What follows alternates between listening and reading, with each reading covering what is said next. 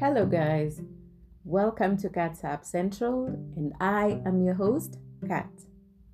I hope that your week is progressing well. Today, I wanted us to talk about addiction, and then, of course, I will wind up by sharing a short story of one celebrity who decided to go sober. And I'm using these examples because these are people we know or we've heard of, but those that have been struggling with addiction. So, to start us off, what is addiction? You find it hard to do without this thing that you've been using constantly. Addiction is that inability to stop using a substance or engaging in using it, even though it is causing you psychological and physical harm. Then um, I would like us to discuss a few other things as well. We have different types of addiction. The first is alcohol, the second is prescription drug addiction, the third is drug addiction, the fourth is heroin addiction, and the fifth is opioid addiction. These substances can wreak havoc on your personal, mental, and physical health. We also have other addictions, and it's good to also note that they do not just start as addictions. But then what happens is that they spiral out of control eventually as we keep engaging in them. And we have other behavioral addictions, which I haven't mentioned.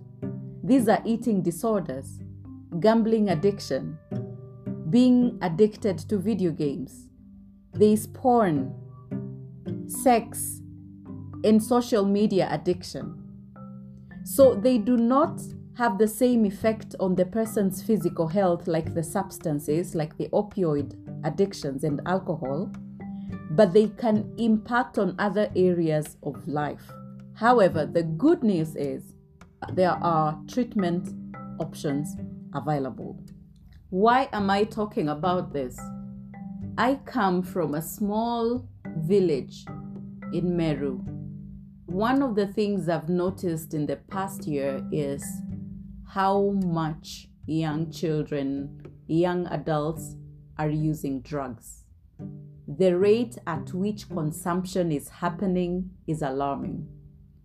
There are parents constantly posting on social media about seeing strange behavior in their children and they cannot explain the change of behavior. There is a lot of concern about the young people using and abusing drugs and alcohol and whatever other substances. There are ways that you'd be able to notice if your child is addicted. You'll see changes in the group that they're hanging out with, especially in school. Sometimes some of those friends visit home. You'll drastically see the clique is changing. And odd phone conversations. If they were used to talking to their friends on the phone while in the house, you will see them now going out or getting into their rooms and closing them. That should prompt you to, to be worried about what might be going on. Then they will start keeping drug paraphernalia, so unusual pipes, cigarettes and the packets of those cigarettes, small weighing scales. You'll start seeing them carry those in their bags or concealed in hidden places in their rooms. Then there'll be financial problems. Now, because all the money they're getting or the little money they have is being diverted to purchase of the drugs, then they'll start lying about anything and everything. You will call them, they will say they're in school, but they're not. They will be late coming home and still will make excuses. So, lying is, is very, very rampant, especially with addiction. Repeated unexplained outings. They want people that were going out often, then suddenly they need to step out. There's somebody to see. There's a party or there's a school event that they have to attend, especially during the weekends. You know, that keeps them away from home, and hence they can use. They are not things that you'll be told about days to come. They will wake up and then suddenly, oops, remember there's there's an, a school event, there's a sports event I need to attend. So it also comes with some sense of urgency. Secretiveness. If they were a child that would openly discuss matters, suddenly all that will go private. They have nothing more to share. Or even if it's shared, you can always tell that some of the information is being held back. Stealing. These are young people or children who probably aren't making an income. And also, this speaks for adults. People begin to steal to fund their addiction because the more you use, the more you want, consumption goes higher. You have to keep up by making sure that you have the money to fund this habit, this addiction. Then you'll have stashes of drugs, often in small plastic papers and foil packages. These are things you should watch out for. You will be seeing them carrying things like uh, look that look like wrapped balls of things in foil paper, in plastic paper it would be good to just try and investigate what it is they're carrying. You need to also know that the pills are out here. Don't only look out for marijuana, there's the pills. These drugs, with time, begin to interfere with the way that people perform at work, at school, in their relationships at home, especially if they're adults with families. You'll start noticing a shift because the preoccupation with this addiction means you're spending so much time on planning and engaging in this habit. You're suddenly tired. You will have difficulty cutting down and controlling the behavior. Any person who tries to stop you from engaging in your activity, you tend to also be a little aggressive with them. Extreme mood changes. You'll be happy one moment, and in the next, you do not want to talk to anybody physical changes that include illnesses. Sometimes you will lose a lot of weight or add, sleeping more or less than usual at different times of the day or night. Then the tolerance that involves the need to engage in the addictive behavior. So you your body begins building tolerance around the drug. Withdrawal when you do not take the substance or engage in that activity, then you start experiencing unpleasant symptoms. Sometimes you'll be very, very irritable unless you get whatever it is that you're consuming to get you back to normal. There are a lot of other signs. I'm going to take us back to celebrities that we've lost to drug and substance addiction. Remember the musician, the songwriter, the multi instrumentalist, Prince. Prince died at 57 years in 2016 and he died of an accidental fentanyl overdose. Michael Jackson, very popular, very talented, he was a legend. He died in 2009 at 50 years from acute propofol and benzodiazepine intoxication. Whitney Houston, one of my favorites, died in 2012 at 48 years from a cocaine overdose. Heath Ledger died at 28 years in 2008 from an acute intoxication. Was a combined concoction of oxycodone, hydrocodone, diazepam, temazepam, alprazolam, and doxylamine. Imagine a concoction of all those drugs. It's definitely gonna kill you. And I believe it was in large amounts as well. Another one, Cory Monteith. Cory was a very popular actor in uh, this, the series Glee, if you remember the musical, right? He died at 31 years in 2013 from a mixture of heroin and champagne. That is what killed him. Then, lastly, Amy Winehouse died at 27 years in 2011 from an alcohol intoxication. And we have many, many others. I cannot mention all of them, the list would be too long. My primary aim of recording this was to encourage those that are addicted to drugs and substances to give you inspiration that no matter how far deep you are, it is possible. We have a lot of support systems, rehabilitation centers where you'd be able to get help. But the first decision is acknowledging that you need help and then go for it. Back to Eminem. Eminem is an artist. He's a songwriter, American rapper, and a record producer. His actual names are Marshall Bruce Mathers III. He has been uh, credited with popularizing hip hop, especially in Middle America, and is critically acclaimed as one of the greatest rappers of all time. There's a lot of his uh, music all over, all over the socials.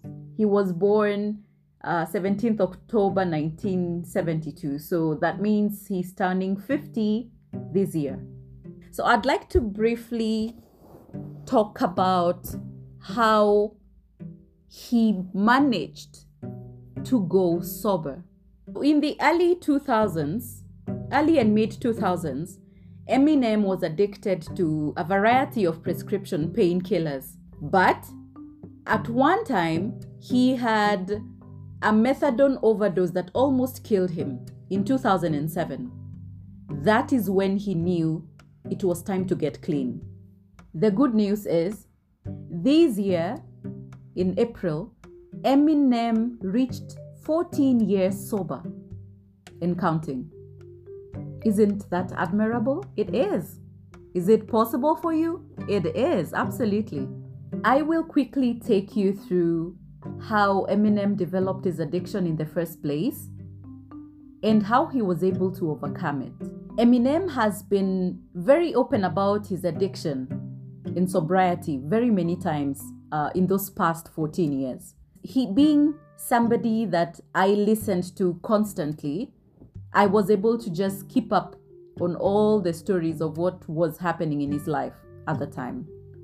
One of the most comprehensive interviews that he did, and he did this with Rolling Stone, and this story was done by Josh Eells in 2011.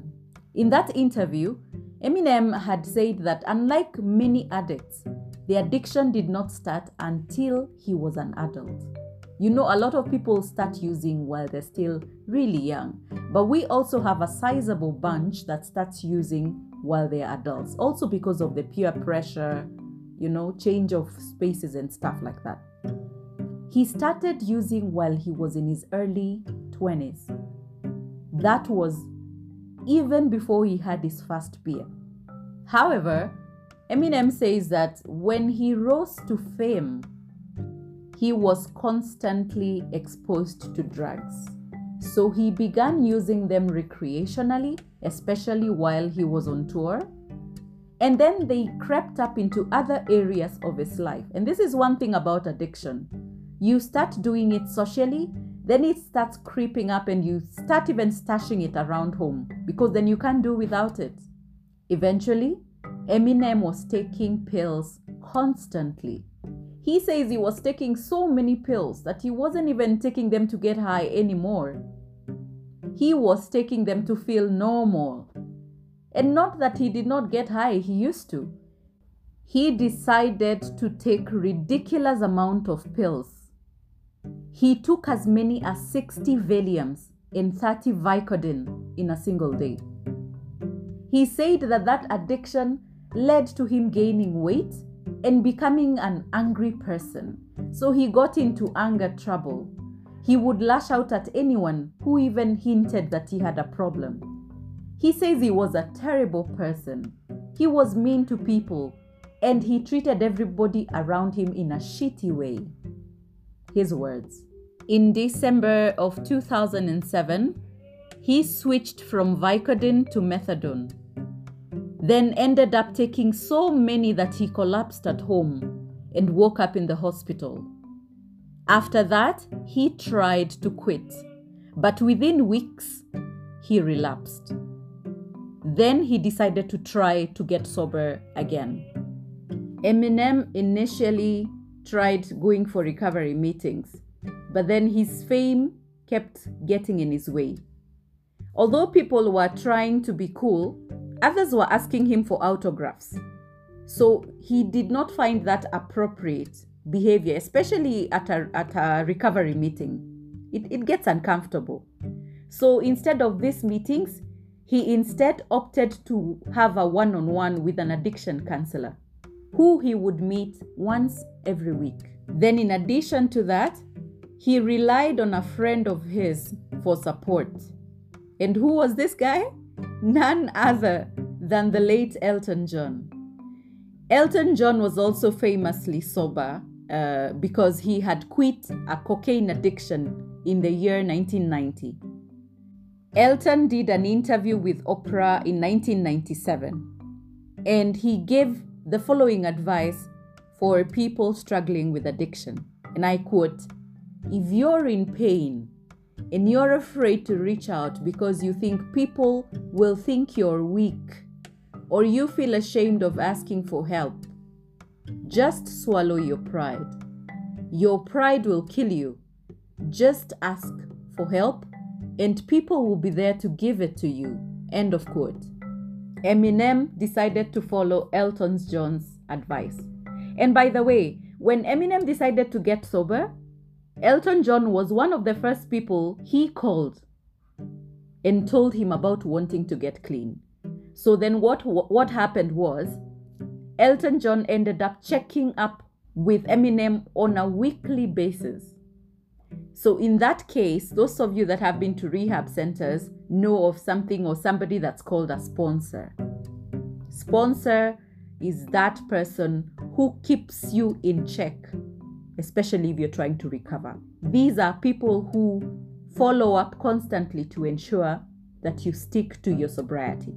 The final sobriety technique that Eminem applied, as he said in that interview, was running.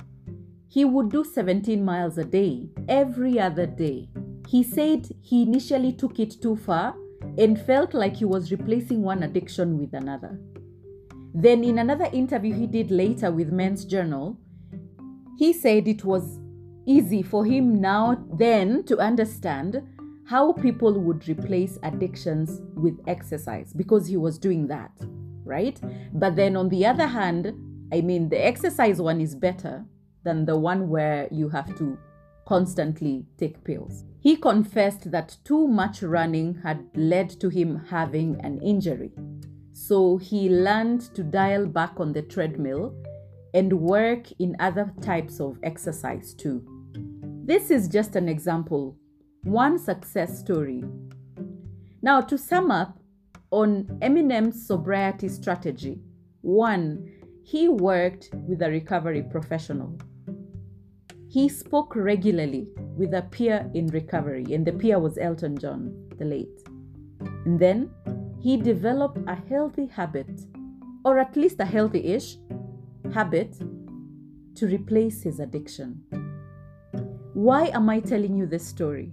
Because to me, this story is an excellent blueprint for anybody who's struggling with an addiction. I hope that Eminem's remarkable recovery will serve as further inspiration to you. Doing 14 years sober with as much professional success as ever, Eminem is proof that life after addiction is possible. I really hope that you're able to identify if your loved ones are using drugs and try to find ways in which to help them. Thank you so much for listening. Goodbye.